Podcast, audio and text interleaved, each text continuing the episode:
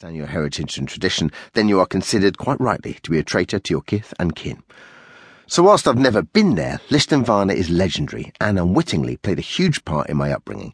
Each September, it hosts a festival that is one of Europe's biggest matchmaking events. 40,000 farmers descend on a small town to try and find a wife. And from that has sprung one of the most important songs of my life. Okay, if you're ready for this, it's time to press play on track one of the soundtrack to my life. I'm a parchin from Tullamartin. I've got money and acres of land. I'm looking for a honey with a bit of money. Catch me if you can. My name is Dan. Sure, I'm your man. I like the ceilidh and the stack of barley. I like the waltzes, the old jigs and the reels. I like swinging when Big Tom is singing. Catch me if you can, my name is Dan, sure I'm your man. And I'm off the Lisdoonvarna at the end of the year. I'm off for a bit of crack. Woohoo! The women and the beer, I'm awful shifty for a man of fifty. Catch me if you can, my name is Dan, sure I'm your man. I've got a brother, he's in the Garda. I got an uncle, he's up there in the Dáil. He's quite a charmer, just a mighty farmer. Catch me if you can, my name is Dan, sure I'm your man. Now to conclude and finish my story.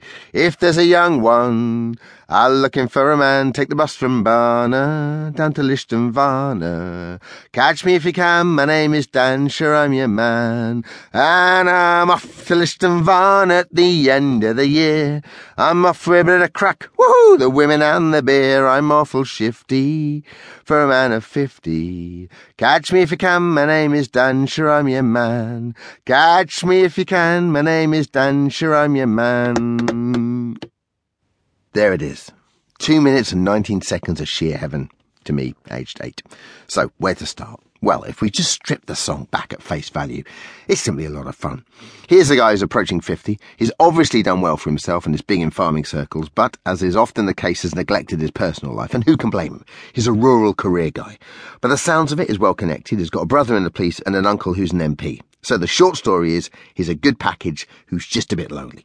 The best thing about the tune, even though I sung it, is the way Brendan laughs all the way through it. He sounds like he loves his life. He just needs a girl.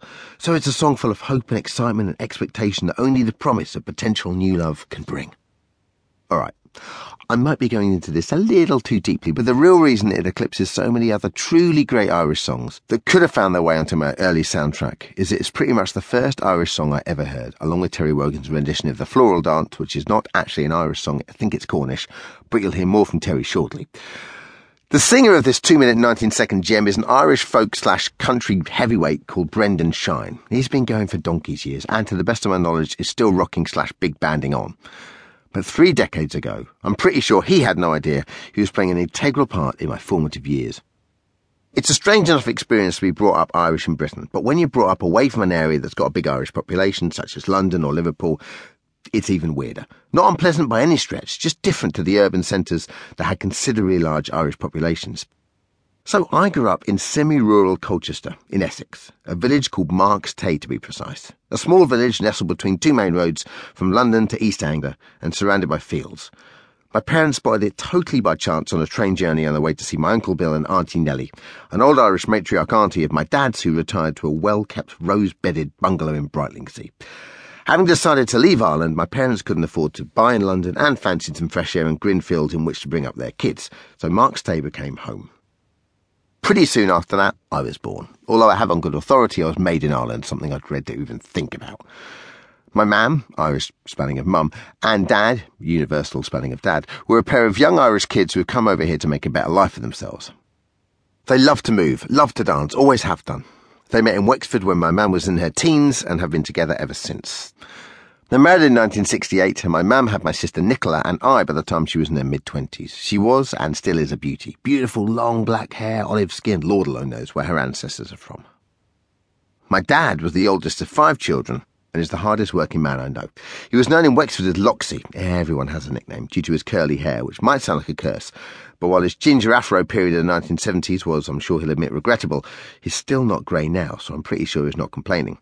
He was a star hurler, Ireland's national game back in the 60s, and had to give up playing at the highest level when he and my mum moved to England, missing out on playing in what was a championship winning team the year after.